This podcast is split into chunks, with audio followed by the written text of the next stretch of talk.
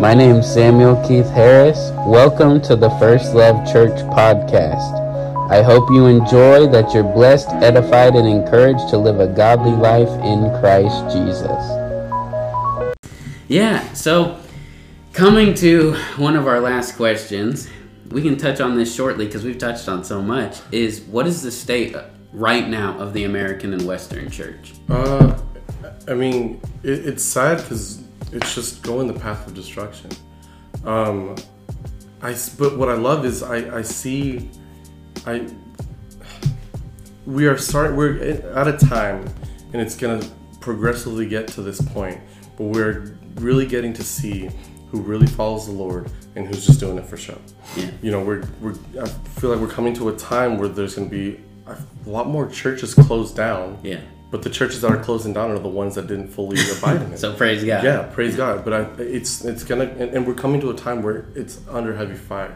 We people talk about we're at the end times, but we've talked about we're like at the last hour. Yeah. Of the this is it. Yes, it's really it could happen at any point, and so we need to be ready. And so you we're also getting to a point where we're seeing which churches are actually actively prepared and which ones aren't.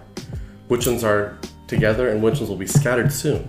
Yeah. You know, and so um, yeah, that, that's just where I see. That's just where that's just where we're headed, Yeah. and that's just what I'm seeing is starting to happen. And COVID was just the first, you know, of the of what's happening in the world. Yeah. How many churches closed down?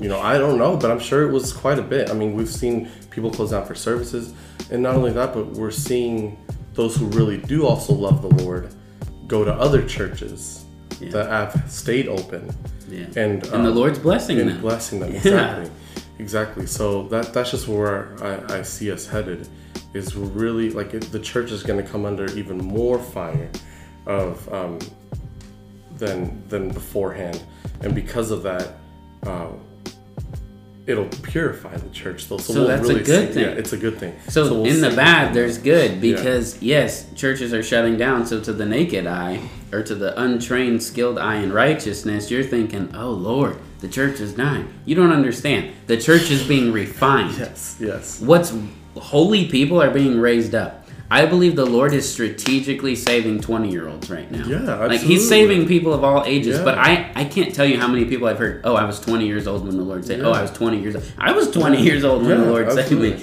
You were young too. I, Yeah, we were just, yeah. And the Lord's just delivering in that 20 to 30. Why? He's not saving you so, Chris, you're going to sit at home and, you know, just have a tiny little ministry. It's not about a like a, a brand ministry. It's about God giving you a ministry, the work of ministry, and you'll touch many people as, as we just abide in Christ. Will touch many people, Mm-hmm. and fruitfulness will just come. yeah I, or you can start a big church with a bunch of money, get a bunch of lukewarm people gathered together to pretend like they're worshiping the worshiping the Lord.